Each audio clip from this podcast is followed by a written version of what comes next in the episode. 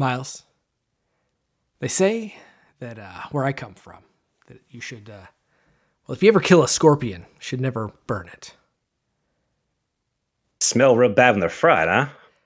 Nah, because if you burn the scorpion, then all the other scorpions from miles around will come. And you know what? This whole thing doesn't really mean anything for the sake of the plot, so I don't know why we spent any time on this forever knight.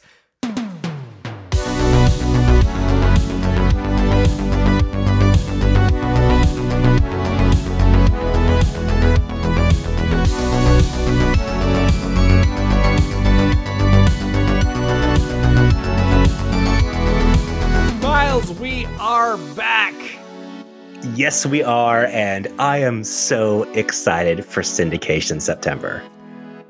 Lottie, we've talked a little bit about this. When we were going to bring back this show, this is what the show was going to be us diving deep into syndicated television shows.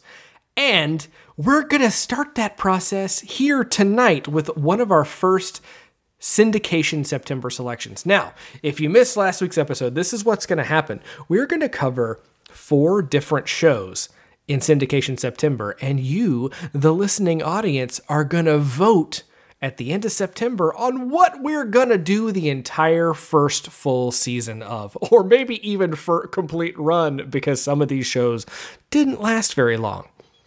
And that's Yes. and that's going to bring us to our first show tonight, today, this week, next year, Forever Knight. Uh, Forever Knight, a Canadian television series about a vampire who's working as a detective in Toronto. That sounds so familiar. uh, and, and I will definitely touch on that in a second. Um, I, I did want to mention that uh, no matter who the winner is, this will not be October's theme. We're not going to continue with uh, another show immediately, but our next deep dive will basically be the focus of whichever show wins this month. And I think I think we started off with a pretty good one, Drew. Oh, yeah. I'm excited to talk about this. But before we talk about the show itself, let's get a little background into Forever Knight. Forever Knight began its life in 1989 as a made for TV film, Nick Knight, starring Rick Springfield, musician Rick Springfield, Jesse's girl, as the title character. With So we didn't cover that for the show because I think we found out way too late that this was a thing. Because now, and I, I, I think I'll go ahead and say if if this show wins the pilot season, we should do the movie as well. yeah, Because that's fair. I mean, I've seen Rick Springfield act in things in Supernatural and Californication, but him as a, a vampire detective, I, I I'm trying to think of a Jesse's girl pun. It's just not coming to me. so uh, the movie itself was they, they made the movie in hopes that it would get pro, uh, produced into a television series obviously it happened but a little different because the movie was written and directed by the show's creators barney cohen and james d Parriott. i hope that's pronouncing it right because they're canadian and Would assume so. Perriot. I'm sorry, French Canadians. I don't know. Uh, and so, and they they failed to get it made at CBS.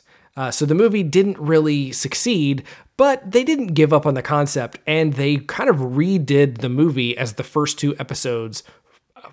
For some reason, for CBS, as Forever Knight, titled Dark Knight. These first two episodes. Yes, and this show has a little bit of an odd release history. Uh, because the show was funded by international investors with the intention of airing in both North America and European markets, there were inevitable alternative versions that do exist.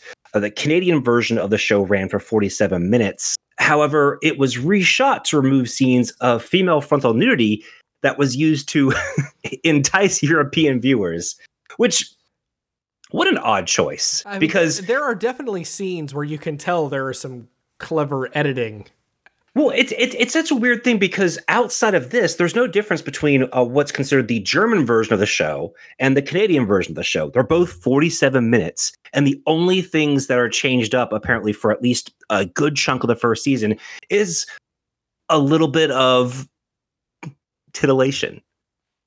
And I, it's it's so wild to me that they just that was the one difference. And all they did and, was just crop in on that, I'm sure, but yeah, and there's some debate on whether or not those like those scenes actually a- aired in Germany or were released later, but uh, they were finally ended when the cast basically united together to protest the consistent exploitation of young women on the show just for cheap thrills. They felt it kind of devalued the show. Which I mean, honestly, it it, it no other woman, at least in the episodes that we watched, is treated as as this dead naked body on a table. Well, that and even the romantic interest isn't horribly not horribly, but isn't isn't gratuitously sexualized at all. It's just this one person in this entire thing. But hey, this isn't the only the only difference. Oh no, because there are more cuts, cuts, cuts, cuts, cuts, cuts, cuts. The third version of the show and the version that we Americans got was the edited for both CBS and USA Network because, well, we're going to get into how that all happened. Uh, because the network needed more time for commercial slots. So a lot of the episodes that we got here in the United States were trimmed from 47 minutes to 40 minutes. And they weren't exactly careful with what they edited sometimes. So you might watch one of these episodes and think, did they ever explain that? Did they ever which, uh, talk about that? Which which 100% happens and will happen tonight. and for some reason, the show, when it finally came to the Sci Fi Channel uh, in, in syndication again, uh, which is actually where I first encountered the show, for the record. Uh, I think I did too, was like a maybe a Saturday afternoon or something like that. I think it was during the day, like it would start airing at noon or something because they just needed time slots to fill. Um, but they somehow re-edited the show just for Sci-Fi Channel, which is weird because Sci-Fi Channel and USA Network are owned by the same NBC parent company. So it's a hybrid of the CBS version and the Canadian version, and it has some scenes that were cut out of the CBS version, but then it has to make other cuts because it's still got to fit that 40 minute time slots. Yeah, so it I I I I'm I like that they tried. I do. I, I appreciate the effort, but it's still all for naught. So, Forever Knight uh, debuted on American television on May 5th, 1992, as part of CBS's new block, Crime Time After Prime Time. What uh, taking name, the man! What I love it. Name. I, I love it. And if you if you watch the series, which is, has been entirely collected on YouTube, uh, as I did, um, they have those little block things in there. And I really like that. I actually kind of prefer watching it that way. Um, so while the show was never a ratings blockbuster, they had a very loyal and vocal fan base. And if you're a science fiction fan, that sounds probably very familiar because a lot of these shows tend to have very loyal and, and vocal fan bases, small as they might be. Uh, but they were quick with letter writing campaigns as soon as the show showed signs of being in trouble. Uh, now it moved from CBS's block when CBS, or they actually CBS ended the block when they started the Late Show with David Letterman, and then after a 1993, uh, don't forget that David Letterman moved from NBC to CBS at this time, and they didn't have a, a late night show like that at that time slot. Uh, so they created one for Dave, and that's yeah. And sorry, Nick Knight. well, not just Nick Knight, all these weird little shows, and I I read some some uh, synopses of these, and man, I might have to save some of these for later. uh, so after an entire year off the air, the second season, and not just like a, a typical year of you know as we know now, uh, especially for some of those uh, FX shows where it'll be a year after 13 episodes. This was an entire season off the air. The second season ran in, in a, into full syndication before the third and final season was finally picked up by USA Network. And after a year of cash shakeups, budget cuts, and then very confusing moving around of time slots, Forever Knight was finally staked when the USA Network canceled it in uh, or on December 22nd, 1995. So uh, this this show kind of had a rough time because that second year it was basically on affiliates. It was never it was never on anything main. You know, like it like if you lived in a different part of the country, you might be watching it on a different channel than a friend on the East Coast. Yeah, and so and this that makes it really difficult. And this is one of those weird cases that we that happened a lot back in the day, but we don't think about happening anymore. Where a show, it's so rare for a show to jump networks nowadays. The biggest that we'll get is a show jumping from a network to streaming, or in mm-hmm. a, or in one weird case when a show aired fully on streaming and a, a network picks up the rights to air it. Like one day at yeah. a time happened that way. Yes, uh, which I was so happy that that show was saved because it's so good.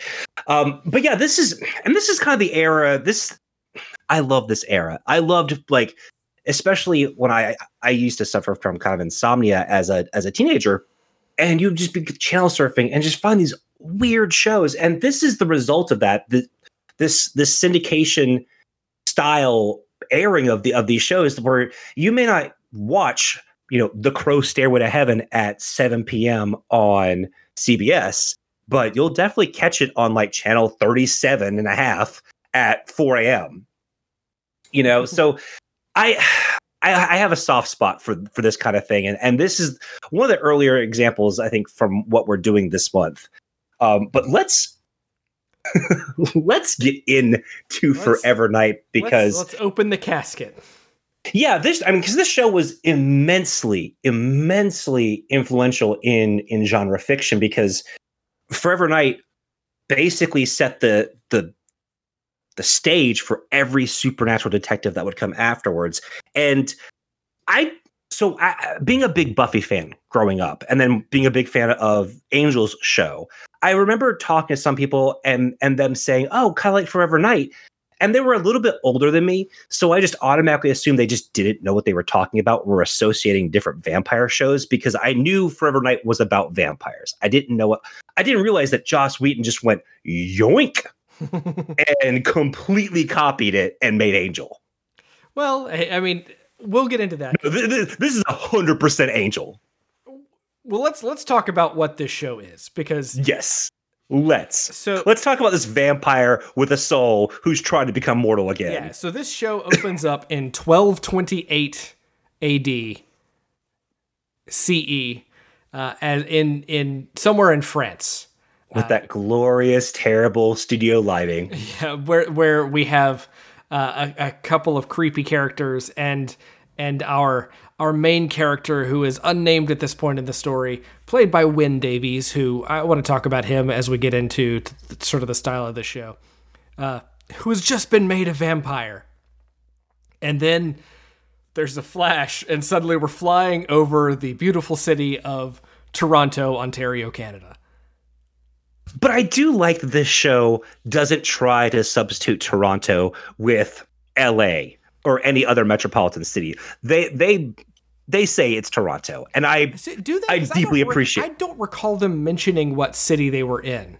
Yeah, the the um, it's the Royal Ontario Museum. I think maybe not supposed to be Toronto itself, but I know it's supposed to be in Canada. Well, but it, well, I mean, if you if you are familiar with Toronto's skyline and the the sort of Space Needle style tower they have in it, that is the skyline that they show behind the background of Forever Knight, the logo on every episode. I think it's also the the commercial.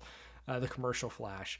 Yeah, because this shows the sun rising and setting, and uh, which is a cool little effect. I, I, like effect. that. It's a neat effect. But again, as we get into this, we mentioned that there were cuts. I believe we were watching the CBS version because there are some things that we just don't know or we are introduced to and this is this is my main criticism of this and again maybe maybe we don't watch this version. We watch uh, uh, the the CTV version the Canadian version uh, when if we if this wins where we fill in some gaps with some scenes that were cut out. But uh, there are some scenes in this that are don't explain anything and they just count on you to figure out what's going on which I kind of like. But there's also other scenes where they spend so much time over explaining everything that I'm not so into. Here's my first real actual I think issue with the way the show is presented to us is we know that Nick is a vampire, Nick Knight, which is so frustrating to say. Um, What's funny is that at 11 o'clock, Nick Knight would have been in direct competition with Nick at Nite. Well, that's the reason they changed the name of the show. For whatever reason, they didn't think let's change the name of the character, but they changed the name of the show because Nick at Nite was becoming a popular block on Nickelodeon. So, I, I, my, my my initial problem is we know he's a vampire, and as a modern viewer in 2020, I know some shows have people are kind of you know loosey goosey with you know who knows what, and so the entire t- first like 15 minutes, I'm trying to figure out if like everyone or nobody knows he's who, a vampire. Who knows and doesn't know he's a vampire? because That's the the way they present it is you know we see him turn away at the sight of blood. And and his coworkers make jokes about it. I'm like okay so are they making vampire jokes? No it's just because well they think he's queasy but he is basically He's an, thirsty. an addict trying to withhold himself Oh, the, uh, uh, Stanky, which they named him Stanky. Uh, or is it thought it was Skanky? Skank- It's, it's it's Skanky. Skanky. It's Skanky. Still, not not any better. Um, it's not, it's, it's not great and he doesn't act in any way that would not make me think of that word he is he, well he's a complete joke and i will talk about this because i think they dial that up a little too much but again 1992 what are you gonna do so like he'll eat he eats this this garlicky sandwich and then breathes his breath into nick's face and nick repels because Skanky Yeah. just thinks he's bad breath. But no it's the garlic. It's a garlicky sandwich because he's a vampire. But here's the thing is some of those jokes would have worked as intended if they were it's not that they were performed badly but i don't think they were given good direction They because i think i think that gag could have worked there's no subtlety to it. It's just every every joke in this, and there are a lot of jokes in this series. Uh, at least, again, we only watched two episodes. There are a lot of jokes in these in these pilot episodes that are just hammered over the head, and it's just I I, I don't know. So so we find out that Nick Knight. Every time I say his let's name, just call him nick let's just call, him nick, um, n squared if you will every time we see Nick, uh, he we we, we learn that Nick is a is a vampire. He is trying to not be a vampire anymore, uh, and he's trying to get on the right side by working as a detective and solving crimes and doing good things. And he is being assisted in this. We never heard that before We somehow kind of learn uh, by uh, uh, Doctor uh, Doctor Lambert, Natalie. Yes. And, and but even in her first scene, she makes some pretty clear jokes that she not jokes, but comments, sharp comments that she's kind of in the know, but it's still not explicit that she knows that he's a vampire in that first scene. Like now thinking back, yes it is, but she doesn't flat out say it until kind of the end of the conversation where she gives I think the worst scientific uh, advice ever is uh, eat people food, not blood. Because that's that, that that's gonna help you to not be a vampire anymore. And that it's i don't like how that i do not like this is the one thing i dislike. I do not like the idea that oh it's only blood and if you don't drink blood you it'll it'll help you become human that just seems like nonsense to me But, eh, but again, I wonder if there's something that we're missing because we get context of those vampire powers later, and that he so he can fly, he can see in the dark, he can he can do some more stereotypical vampire things. But his strength, his super strength, and all of that are tied to how much blood he has drunk recently. Yeah, uh, well, let's, let's, let's, uh, rewind back. He can fly, but it's not the he turns into vapor or uh, bat style flying. Oh no, he flat out Christopher Reeves Superman's it. Yes, but on a TV budget in 1992. I love these flight scenes because, man, oh man, you cannot look dark, brooding, or even threatening when, when you're when, when your elbows are out. Like- but it's i mean i do like that they they fly i do like that they don't just they're not skimpy with the powers. They basically run run the gamut of the known vampire powers, uh, with the exception of some that we that may pop up later in the series. I don't know, but I, d- I did like that it wasn't just a oh he's just gonna be super strong. It's no he's got he's got some crazy powers. Yeah. So as we get into this episode, we are introduced to uh, to Nick being brought in to to a killing that we learn is the what seems to be another in a line of killings. Uh, this time at a museum where a a jade goblet has been stolen. Uh, from from this case, and the the security guard was killed and drained of all blood, which matches these other random killings that seem to have happened. With one little tidbit, all of them were O O negative blood. The universal donor. The universal donor. Yeah, so I I did I did appreciate this aspect because they they they tell you early on there's a slight difference in in this crime. And and as viewers we're like, "Oh, that's a vampire killing." Um, but, but we also, I mean, I, I honestly, I kind of thought until we got further and further into it.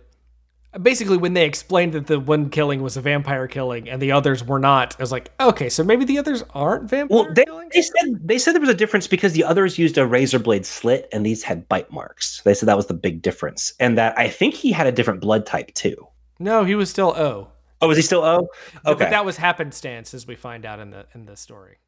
Um, and then we meet kind of the the romance interest of this for lack of a better term uh, pilot movie because the first two episodes are basically as as drew said at the top of the show an adaptation of nick knight and we meet dr alice hunter who i looked up uh, christine reeves is the actress she looks so familiar and i have seen nothing that she's in she only did a couple of tv appearances but she's got one of those faces that looks like a couple of other actresses, and it was driving me insane the entire time.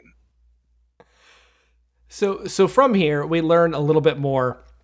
Again, we are at we are at night. Um, I do think also that Nick has uh, glamour powers because uh, there's the the uh, the reporter. The reporter at the very beginning is like, "Are you get this is another vampire killing, isn't it?" And he's like, "What are you? You're gonna make me say it? You're gonna make me say that this is a vampire? That's ridiculous. Go home." yeah. And, home. So while this this this show does have its fair share of silly looking powers, for the most part for 1992 it looks great but this this is the one where i was a little disappointed because it didn't look like there was much of anything that he was doing and so for a unsavvy viewer they're not going to understand that he compelled her and from an uh, yeah. I, with a history because, of watching vampire stuff, that's certainly what it looks like. But no, it's it's hundred percent what he's doing. But keep in mind, this is 1992 CBS. So a, a major network, and as we kind of know, a lot of major network television shows are pretty spell everything out for you. And but it, well, no, I can't even uh, chalk it up to a different cut because when we see his powers kind of pop it up, his he gets the little yellow eyes, um, which I thought was a cool touch. It looks neat. I mean, it's it's one of those things where there are vampire transformations, as vampire transformations go in the media there is the simple fangs pop out, or there's the full on Lost Boys Buffy like complete change of face look. Right.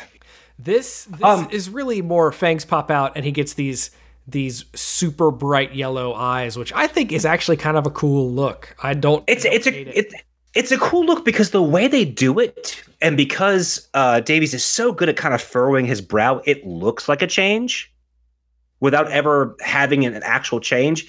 And it, honestly, something that simple makes all the difference in the world to me. I, I as as low budget as this show does look, I think with what they do, it's it's pretty solid. Um, I mean, yes, we're gonna make fun of some of the, some of the ways some of this stuff looks, but in all honesty, I I ate it up.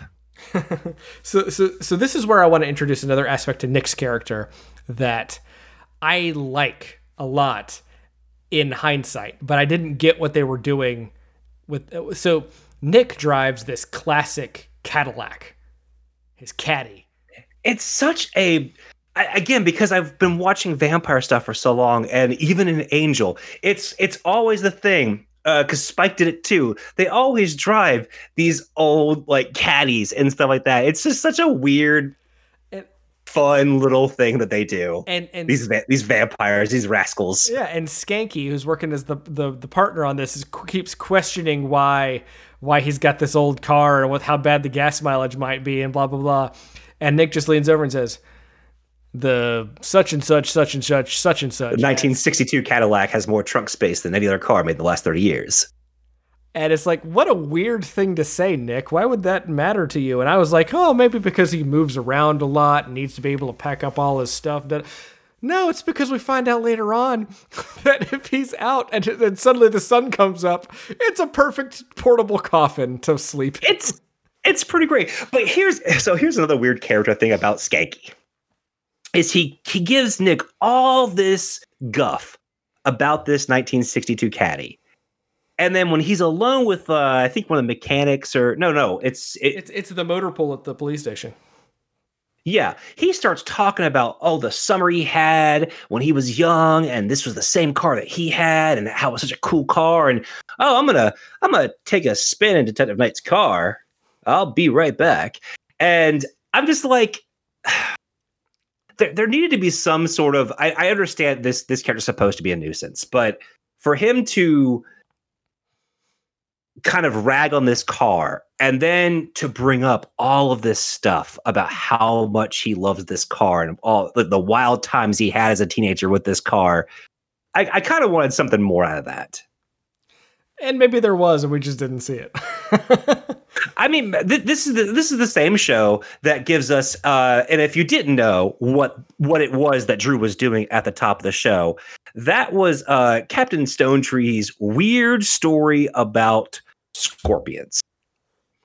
It, it, it, because ultimately what's happening and as we get further into the episode is that more and more people think that these are that there is a vampire that has has uh well, they're, they're just calling it vampire killings. They're calling calling them vampire killings. But Nick and Skanky go after the the weirdest scene in this entire show is as they're driving to go investigate something at the at the museum all of a sudden Nick gets this weird impulse and hears screaming and they go and find this dude who's shooting uh, shooting people with a submachine gun and grabbing this this lady and dragging her upstairs and he's going to kill her and all this stuff and it's completely outside of anything else that we have going on.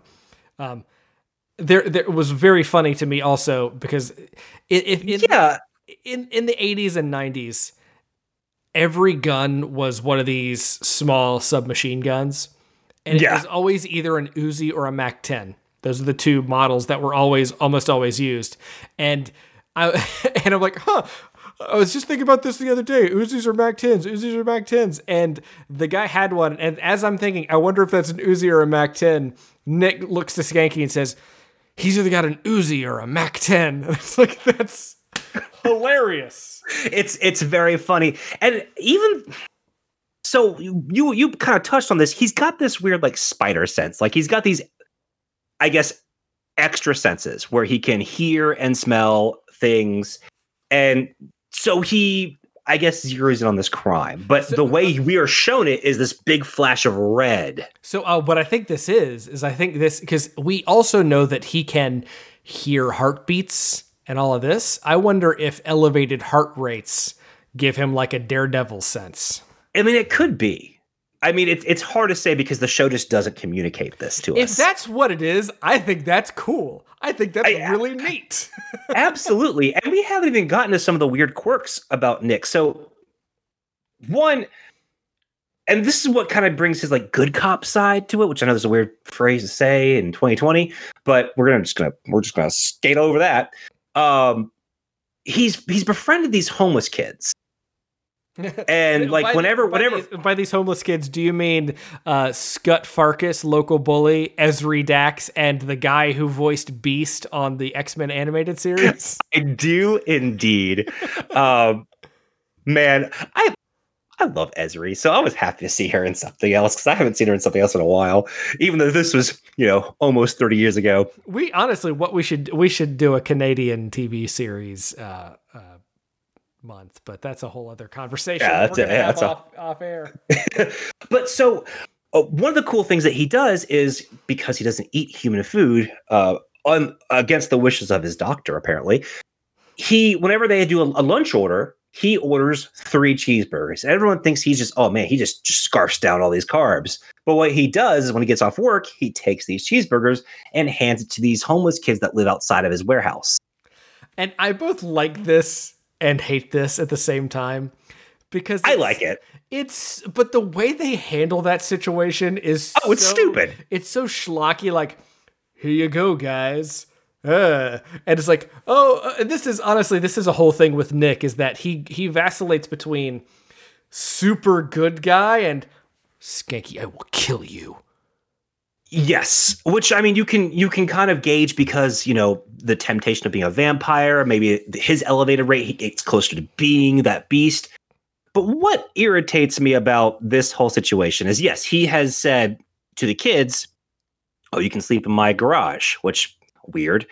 Um, Well, his And they say, is oh- his whole house. So well, yeah. So that's the thing is, is we find out later that yes, his the garage is like this massive warehouse that looks really cool. It's got all this fancy stuff in it.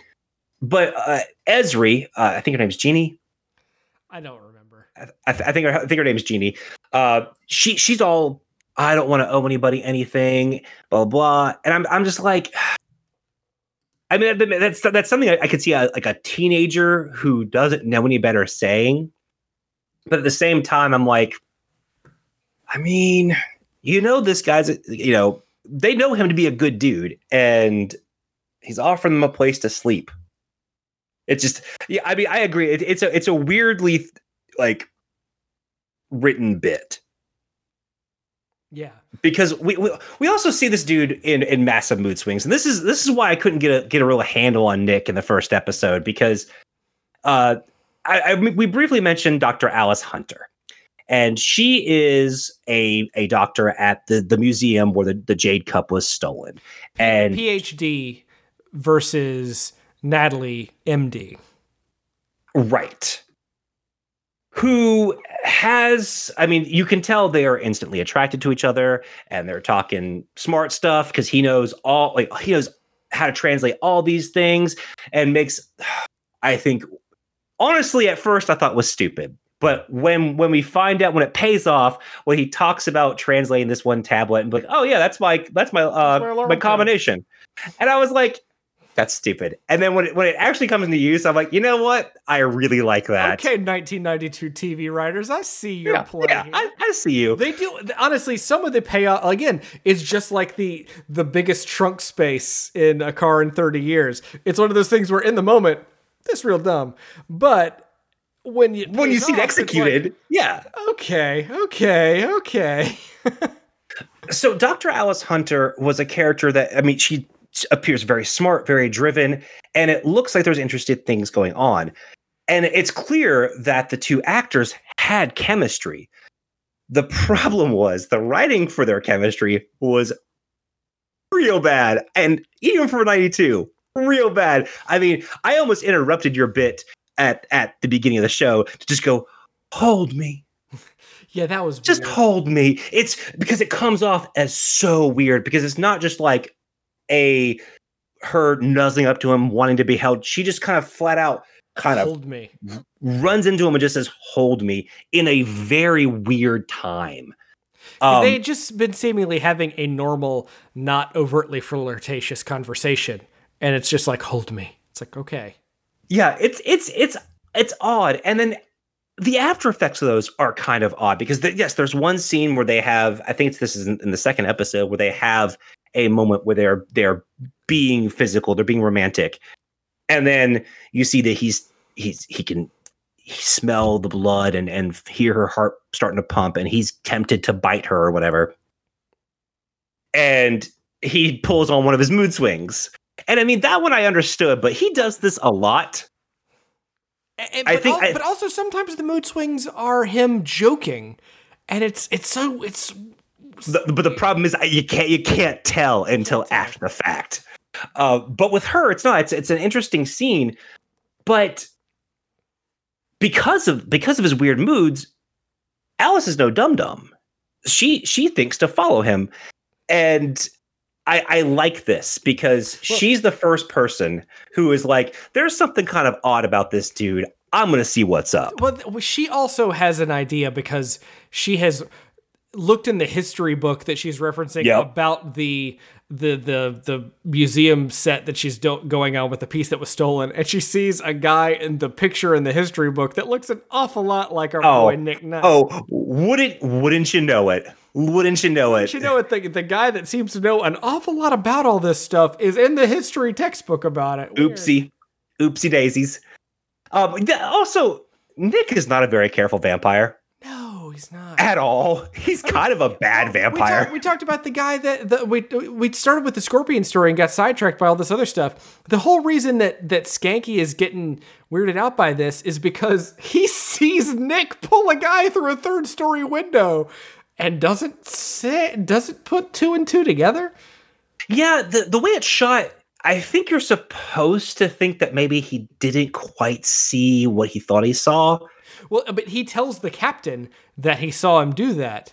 And, the, and vampires. Oh, did he? Okay, okay, okay. And vampires are on the mind, which is why the captain says this weird scorpion story that it's like, well, no, it's it, not. Of course, it's not true. Just like vampires aren't true. But the scorpion, yeah, and, and, like you've said, oh, you texted to me, the scorpion story makes no sense. Why would it you has burn a scorpion? Well, there's that. Although I did watch this uh this cooking show where apparently it's like they call it the the crab of the desert or something. Um, did they get covered with scorpions from miles around? I, I don't I don't know, but but I mean that would be a reason to set a scorpion on fire. But but regardless, outside of food purposes, this story is nonsense. It is complete and utter nonsense. It has nothing to do with anything.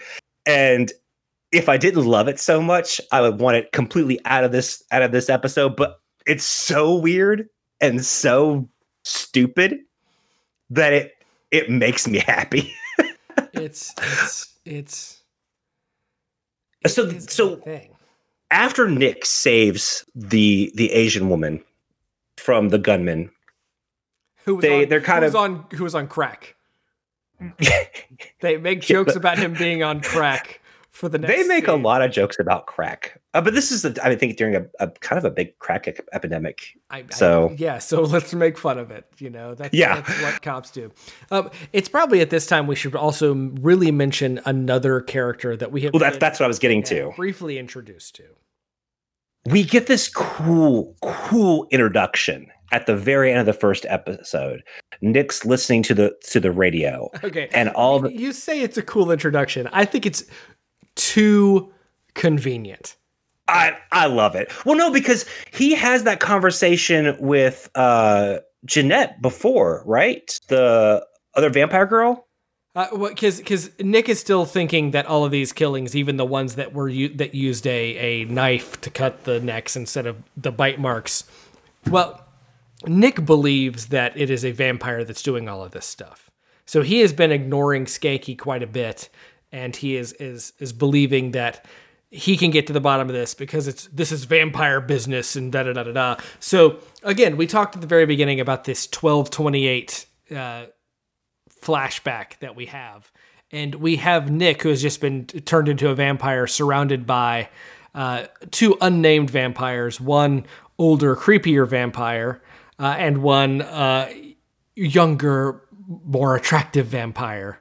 Uh, and and well, he decides to go and visit this vampire bar, which is kind of cool. Yeah, I it it is it is exactly what you would think that someone would imagine a vampire bar in the 90s would look like. It looks like a dark, dingy goth club, and I, I loved it. I loved it. Uh, this this is also where I have a weird thing about this because we start getting more and more flashbacks, and the early flashbacks in the beginning of the episode are all in French with subtitles. And at a certain point, all of those flashbacks just become English.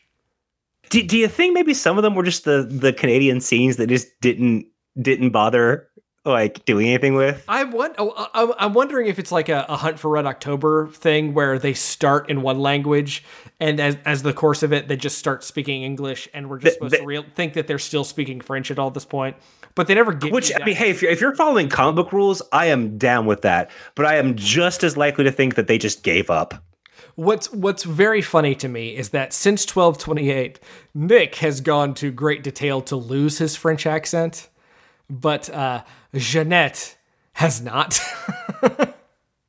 well, I mean, but she's also super into that culture, and she seems to be still drinking the the Kool Aid blood, and which is, I mean, she's a vampire. It's, it's fine. It's whatever.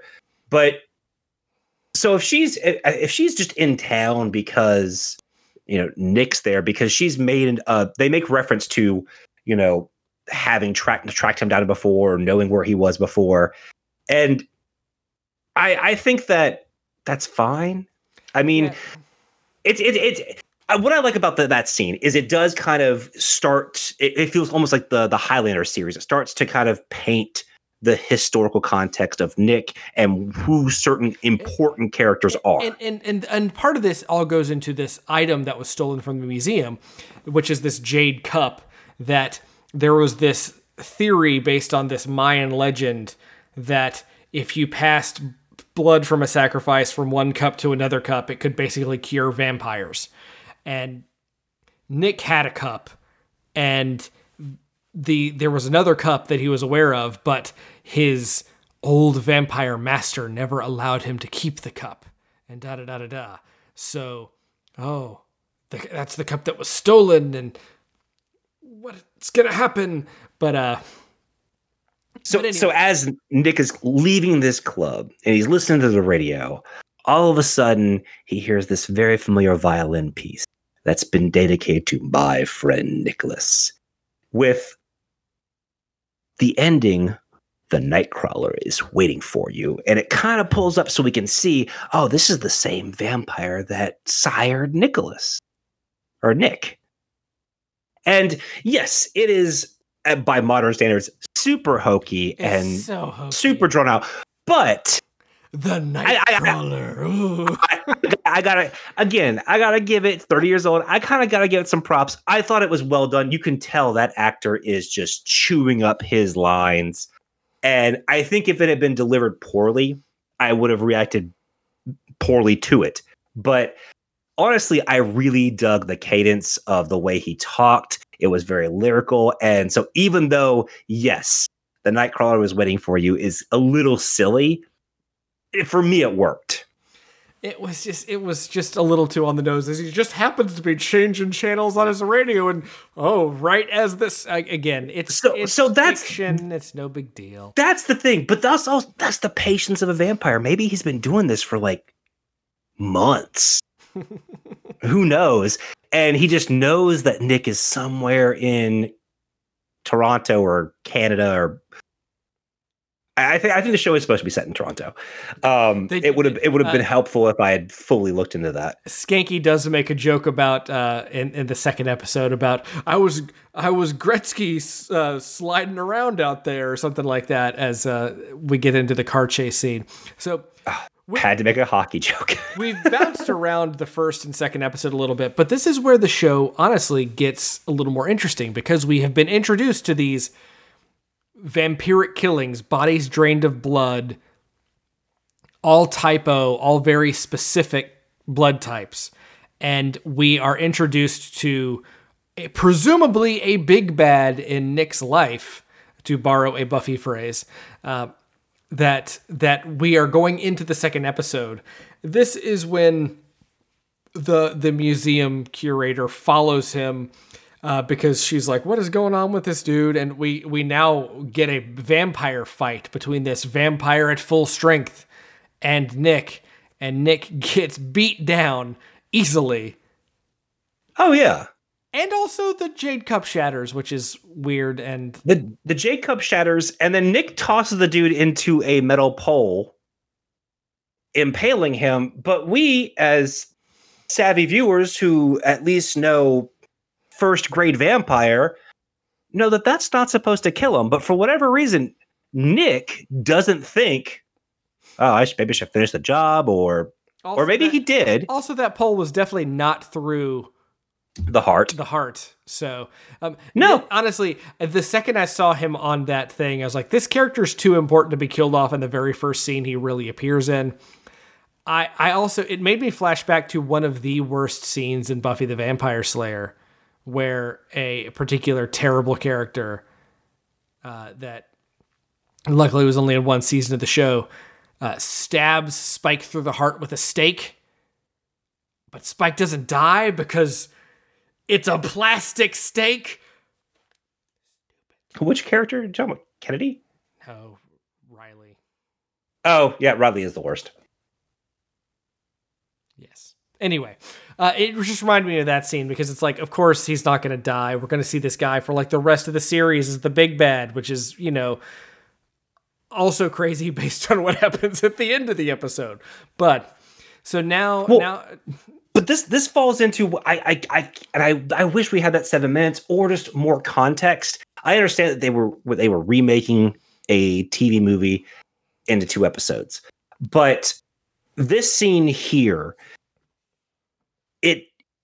it bothers me because I don't know if again Nick is a really bad vampire or that he knows that Lacroix's not look or uh, Lacroix is not dead, and he just wanted to get away from him, and we don't seem to know. he And he- even even even when he or even when Lucien pops back up, he seems a little surprised. And again, I just can't tell if Nick is a really bad vampire or just a big sweet dum dum. again, it looks like he is a a bad vampire. And I mean, I'll take it. I'll take it. I mean, I, I don't think my my only problem is, and this is this is coming from reading the uh the errata, the synopsis of the show. Nick is supposed to be 800 years old. If he were like an 80 year old vampire, I could kind of let that slide.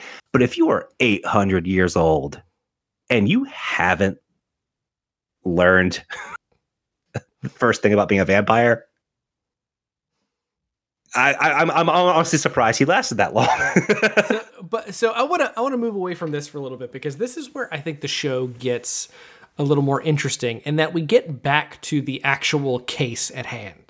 Yes. So we have Nick who races out of Nick is we should also clarify uh uh Nicole DeBoer's character, Ezri's character, uh, has been kidnapped. Uh, Scott Farkas is dead. Right. We didn't mention the killer prior to attacking the museum guy had been killing homeless people. We have been introduced to a bunch of Nick's homeless friends, so you have to understand that one or all three of them are going to end up dead by the end of that episode. One ends up dead, one ends up missing, presumed dead, and the third doesn't know where anybody is. And this is again where I think the foreshadowing pays off. It seems cheesy in the moment, but it pays off for the sake of, of, of the reveals in this show. So Nick, after after this fight with with Lucien in the in the warehouse, races to his car, and, because this has all happened after his friends have gone have been dead and missing. So he goes after Lucien because he thinks he's Lucien's the one who's done this. And he goes and he he he and now the sun's coming up, so he's got to hide, so he hides in his trunk. Meanwhile, Skanky and the rest of the police department have no idea where he is. So they find his car where Nick is just camped out in. Oh no, because it was it was towed because it was legally parked. Yeah, and, and so so Skanky decides to take it for a take it for a drive, and as he goes to investigate the hospital to figure out what's going on with the rest of the stuff, and uh, this is honestly one of the worst scenes in the show for me because of course Skanky is smoking in the car. He's listening to polka music in the car while Nick is That like scene was so Skanky in the trunk. It's so dumb. It's so you know, it, it is one of the few moments in the show where I'm like, this is genuinely stupid. And the only reason it exists is because of what what's going to happen later when when Nick's still in the car. But I would have honestly cut this whole bit out. I also want to know. I think there was there there was some odd writing because he goes to the hospital, starts asking some questions, and then comes across one of the the I think it was an orderly or a doctor, the doctor, who's he seems to be familiar with. Well, so earlier in the episode, when they are in the when they are in uh, like in episode one, they are in the the morgue as they have, have they're looking at the uh, the the body of the security guard guy. That guy is just randomly there taking a blood donation from Skanky. It's yeah, it's strange that that the guy the, the, whole, that, the the whole thing is strange because they're talking very familiarly and and then Skanky kind of goes about his his his business. Skanky gives um, regular blood donations because he's a good guy.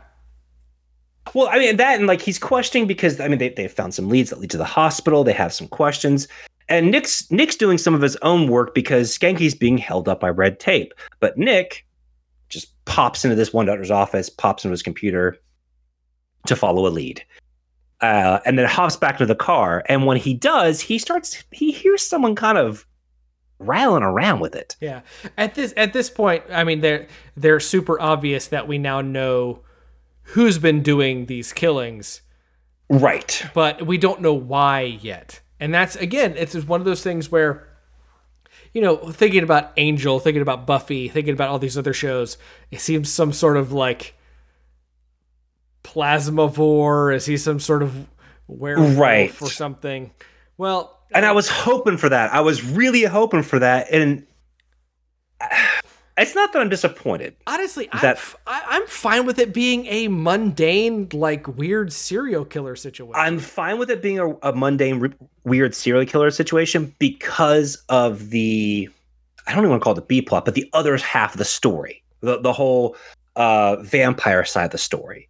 Because you have these two simultaneous stories, it's fine with him being chasing down an actual serial killer. Yeah. I'm, I'm, I'm, I like that, and I like that not not every supernatural detective has to have supernatural cases.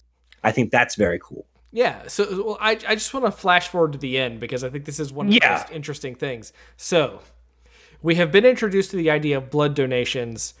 Uh, uh, Dr. Hank McCoy, not really Hank McCoy, but the guy who voiced him in the cartoon, Dr. Don. He's actually Dr. Don, uh, which is funny. Um, they, they they introduced that that he, as all, along with the all the other homeless people, give blood donations because they get a little money for doing that at this mobile blood bank, and that's where this guy that this this blood technician, this this orderly. I don't think he's a doctor. I'm not sure what he is. Uh, that Stank that Skanky was so familiar with has been working. We find out that that guy's mom died not that long ago. Was it mom or wife? I thought it was mom. Lost his mother. I thought it was his wife. It, it doesn't matter. He lost a loved one. Lost a loved one. And as we find out, it's because they got hepatitis hepatitis from a blood transfusion. Well, who's donating a lot of blood? Homeless people who are more likely to have hepatitis in his mind. Homeless people. So, what he's doing, because he knows that type O blood is the universal donor, he's specifically targeting those people. So, Dr. Don's fine because he's not type O. Skanky's fine because he's not type O, he's A negative but all of these other people that have been killed and and their their throats cut and all the blood drained into their body that are type O, he's trying to target and kill any of the potential blood donors that killed his loved one with their tainted blood transfusion. And that there's something about that idea that is very very novel. That's interesting. Yeah. I I, th- I, I have to give I have to give Forever Knight credit for uh, not only were you telling the vampire stuff because often when you have a supernatural show uh, telling simultaneously normal human stuff and vampire stuff, the human stuff is is on, honestly a chore. And by giving what would be in a general like a crime show quality, like if you took out the vampire stuff altogether, this would still be a great episode of a crime show. I think that elevates Forever Knight in in what it's trying to do. Yes, and and the idea that the the museum guy whose death was slightly it was very similar but sl- subtly slightly different. That's the one guy that Lucien killed that just happened to fit the pattern that this other guy was doing. Yes, it was it was a total accident because because Lucien not dead. Uh and uh basically what we didn't mention was the one person who survived this guy's attack was Jeannie. And he beat the living crap out of her. But she finally took Nick's advice and was hiding out in his place. And Dr. Hunter's there, finds Jeannie, and tries to call an ambulance. Well, what happens is the person who arrives on the scene is this doctor. So Nick shows up in the nick of time. Nick Knight of. Uh, I hate everything about what I just. I, I, hate everything about what you just said. um, but he does. But he's also so weakened when our old pal Lucien pops up and is tempting him. Oh, you need to kill him. Oh yeah. Need- uh, also, Lucien shows up and immediately kills the immediately kills the guy which uh, I, I was fine with. I was like, hey, you, you, the, you get what you get. The other half of this, and the part that really bothers me, so so uh Ezri's character, who is extremely battered and bruised, is trying to fight off this this guy, uh, and and the, this with a this, broom, with a broom, but then she ends up in front of the fireplace that Doctor Hunter is lit, even though it was already lit when she turned it up and said he doesn't I don't think he ever uses this thing. I think that was just a weird timing thing. But so she catches this broom on fire and keeps shoving it in his face, at which point he grabs it and sets Nick's warehouse on fire. Yeah. So the so right now the room is on fire. Nick shows up. Uh, and and also right at the same time Lucien shows up and just kills the guy. Drains his blood and then and he so he's dead and and then, but in the meantime because oh because she because she knew that nick needed his strength dr hunter who has figured out yeah nick's a vampire she wants to become a vampire so she wants him to drink which i don't know if they're doing werewolf rules or what it seems like they're doing well because of the way this episode ends. Yeah. But she's she's like, I'm a scientist. I want to live forever so I can keep being a scientist, which honestly is a pretty compelling argument. It's not for your normal selfish reasons. She's like, no, there's so many civilizations I could study. There's so much I could do. I I like her pitch. I I really didn't. Uh, I, I liked her pitch, it, but she also, if she hadn't had that breathy "I still want you" kind of delivery, I would have probably bought it a little bit more. Yeah. So so so Lucien and and Nick are fighting because of the fire. Dr. Hunter is, is behind a table in full easy access to the door to escape, but she doesn't escape, which is weird. there's some there's some weird look look people we, we we have kind of sussed out people in this show do not behave as people probably should behave honestly, or or or any person would behave i honestly think it's it's just it's because they can't frame everything the way they need to frame it. It looks well, like she's trapped by the fire, even yes, even in the next scene when she's not trapped by the fire. It's fine. It's pilotitis too, because that's that's one thing I probably should have said at the top of the show, and one of the reasons why we're doing more than one episode. Uh, even though this was a two-parter, uh, pilots often tend to be sometimes the weakest part, especially when it comes to genre shows. Uh, I mean, even going back to Buffy, as much as I love that show, that pilot, yeah, it's a little clunky. Yeah. You know, uh, even X Files, same way. The pilot, it's not bad, but it's a little clunky. I mean, it's enough to sell you on the show where it's like, okay, once they get the rhythm, it'll be good. And it's not that I think that any of this is bad, but there's a lot of clunkiness, and it's probably because they're trying to cram so much in these first two episodes. And in some cases, unfortunately, I think a little too much because I'm going to tell you guys something that happens in this episode, and then I'm going to spoil what actually happens in the series. Because I want to because I think it's it's weird. So we have already so so Lucien and Nick are fighting. Lucien is also fake died earlier in, in the episode. They're fighting. Lucien throws a flaming two by four at Nick and it lodges in the wall. And so Nick then seeing Lucien uh, kill Dr. Hunter just flat out drink her blood. She is dead in three seconds because that's how fast vampires can drink blood, apparently. He rips he rips the flaming 2x4 out of the wall, throws it at Lucien. It stabs him and pins him to the door, and Lucien dies in a horrible, fiery, melty thing. It's a very cool conclusion. I mean, if I if, if I was watching that as a TV movie, I was I would have been like, well, that's that's pretty cool. Yeah. But but as we have learned in doing our research about the show, Lucien's not dead. Which I I kind of hope that this show gets renewed so that we can figure out why because I'm not going to have time to go down I this just, rabbit hole. I just and hope, I'm not I just hope it's a better excuse than they had a really interesting and compelling villain that they didn't do anything with or that they need that I I mean yeah. that that could that could easily be the case. I mean Buffy did this too. So or, or, actually, well, Whedon did this because Darla dies in season one, and then she becomes one of the most compelling characters in in Angel's show. So I could I could absolutely see that being the case, or they had plans the entire time. I don't know. I haven't seen the rest of the show. I do know that this show ends with a, a, very much like Angel, with a finale that pissed off fans. Um, don't look it up I have not. I, I did not read what it was. I just read that that it ended in a very open way when they knew they were getting canceled, and fans were not happy.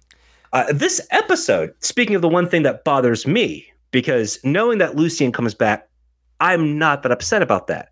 However, this episode stinger is that when he's talking to Natalie, who we haven't talked that much about, uh, she's cool. I, I like Natalie a lot. She they, she's kind of the she's the sassy uh, friend. Yes, it's it's the character that is he's going to have some sort of chemistry with for the rest of the show, and it will be a will they won't they thing. I'm sure. almost positive. But almost oh positive. Oh, I hate you for that. the the, show, the camera pans up to the skylight, and we see Doctor Hunter has been turned into a vampire, looking actually really cool in the middle of the conversation where Nick and Natalie are talking about how she died, but apparently she didn't. But again, so again, I'm, I'm, I'm guessing I'm, werewolf rules. It seems to be.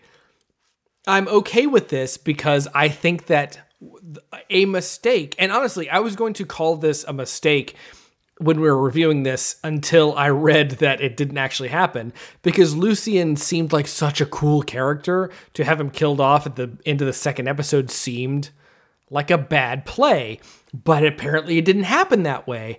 But I hope that the rationale for how he survived is decent because otherwise I would be bothered by that. Similarly I, th- I, think Dr. Hunter surviving and becoming a vampire is going to be an interesting through thread. And what I hope in the series is that it's not monster of the week or case of the week, that there is this overarching plot that happens over the course of the season. So, you know how I looked into seeing what this actress had done? Yeah. She don't come back. I think she's in one episode, and I think it's just for flashback purposes, but she's not a character in this show. And that made me so angry. Well, we Drew- don't know. okay, so, uh, we don't Drew's know that face this is true. We don't know that this is true because we we've only we've only done so much research so that we didn't spoil the entire show. So if you want to find out whether this is true or not, vote for Forever Knight at the end of this month. Um, that that is that is my biggest complaint was watching for the first season, uh, to see how many more times this character popped up, uh, just to kind of get a get a gist of who was going to be returning because I knew the cops. Um, which I thought the cop aspect of the show was really well done. I think their their little bullpen looks really weird. It doesn't feel like a police precinct at all. It feels more like the office. Um, but I gotta say, I I really I had a good time with the show. I love vampire stuff. It's I'm always a sucker for vampire stuff. And again, I was a massive fan of Angel. And I did not realize how much Joss Whedon just flat out copied that homework. Because a, a vampire showing remorse for for the life he's lived, wanting to to atone for his sins and become human.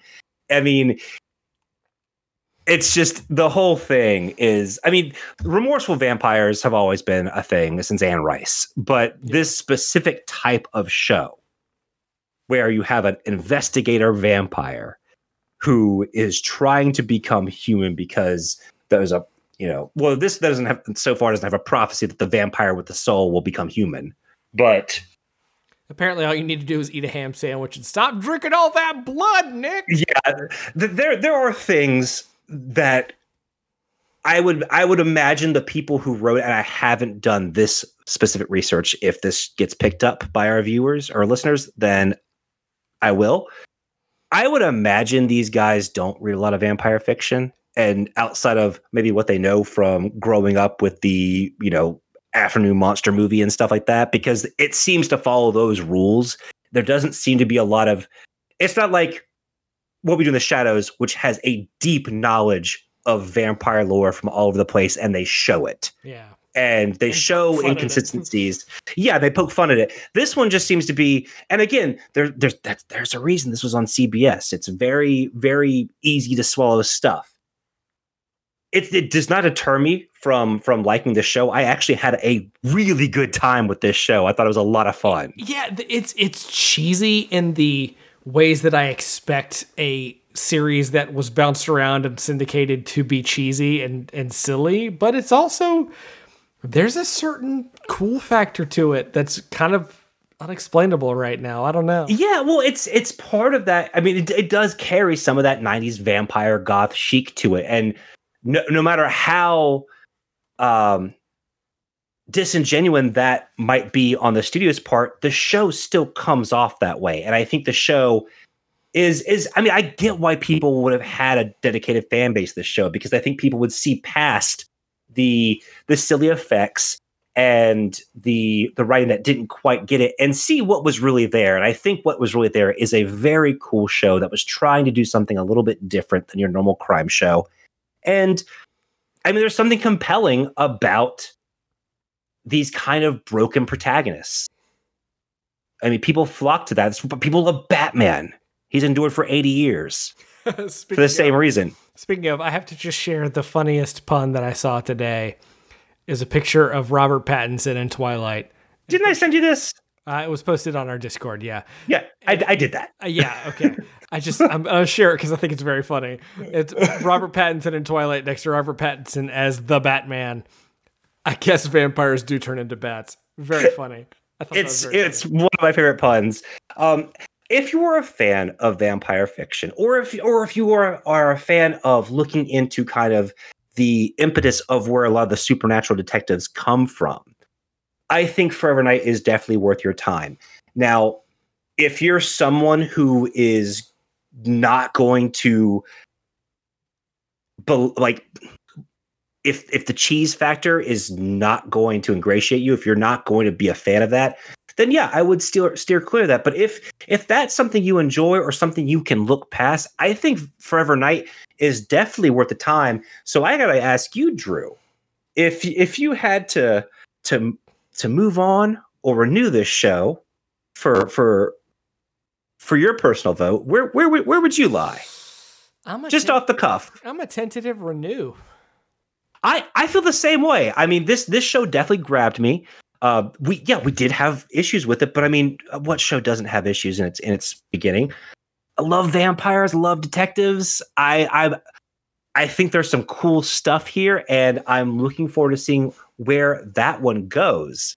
Unfortunately, we got some contenders. Yeah, so I'll, I'll say up. I'll say if you uh, you'll be sorry if you don't choose Forever Knight at the end of the month, but we'll Someone does say sorry in that, don't they? a lot of I think there's some sorry. there's a, there's some heavy Canadian accents in that one. yeah. Uh, but but we're gonna have some stiff competition from Terry Hulk Hogan himself, brother. Oh, what is our our our syndicated show for next week, Miles? Next week is the short-lived. Drew's just like kick it. Thunder in Paradise. Which is- in Paradise. It is a show. I- I, think, as Drew put it, starring Hulk Hogan and the other dad from My Two Dads as mercenaries who Now- have a s- That Greg Evigan is in another show that we're doing. Oh, okay. Uh, he's in TekWar. Yeah, we're doing TekWar. Sorry, spoilers. Well, no, no, no. We, we, we, we, we announced all those shows Oh yeah, last that's week. right. Forgot about that. Um, sorry, I forget. So Hulk Hogan and friend are mercenaries, and they have a sci-fi boat for some reason. For some With- reason, An amazing theme song, which I do remember. I am I am looking forward. Do you have any memories of the show as a as a child? No, At all. I don't. I just know that it was on. I never watched it because it always looked like Hulk Hogan on a boat. I didn't realize that it was Hulk Hogan on a sci-fi like Viper esque sci like crazy shape shifting boat. Oh, But- we almost did Viper too. Oh man. Well, that's that's it's too close. Too close. I know, I know. So I, I did see this as a kid. I have almost no memory outside of the the intro theme and what the VHS tape looked like. Because I remember my buddy and I rented it. I don't think we ever watched it on television. So I have some memories of like basically what's in the theme song of like explosions and Hulk Hogan doing things. But I mean, this was so long ago that, and I never followed up on it. I all I know is thinking it was cool when I was like nine. So So, so this this show started out as a series of TV movies before becoming a series, and I thought that was TekWar. That too, I think, I think all of them did. A lot of these did. This one did. this, you're, that, that, you're 100%. So, yeah, this is this is one that uh, just like Forever Knight, while you can you can find Forever Knight much more easily. Uh, Thunder in Paradise, I think you can pretty much only find on YouTube, or if you want to buy the first DVD on Amazon for about twelve dollars, it contains the first couple of episodes as a movie. So, yeah, this is going to be interesting. I have watched the intro sequence to this, and it is not the intro sequence that you expect to No, see or no. hear. It is it is delightful. I- mm. Thunder in Paradise for the sheer wow factor is going to be tough to beat, but we'll see what happens at the end of the month. We'll see what happens. Yes, we will. But So um, we'll find out next week how we feel about it, brother.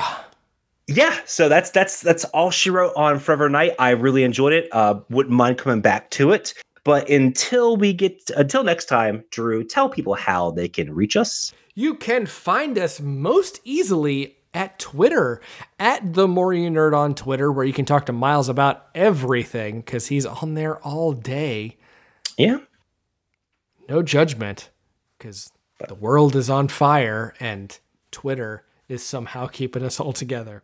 Uh, I wouldn't go that far, but yes, it, it is it is there. you can also find us at themoreyounerd.com where you can find all of our shows, including all of our past episodes. And of course, you can email us themoreyounerd at gmail.com. That's themoreyounerd at gmail.com.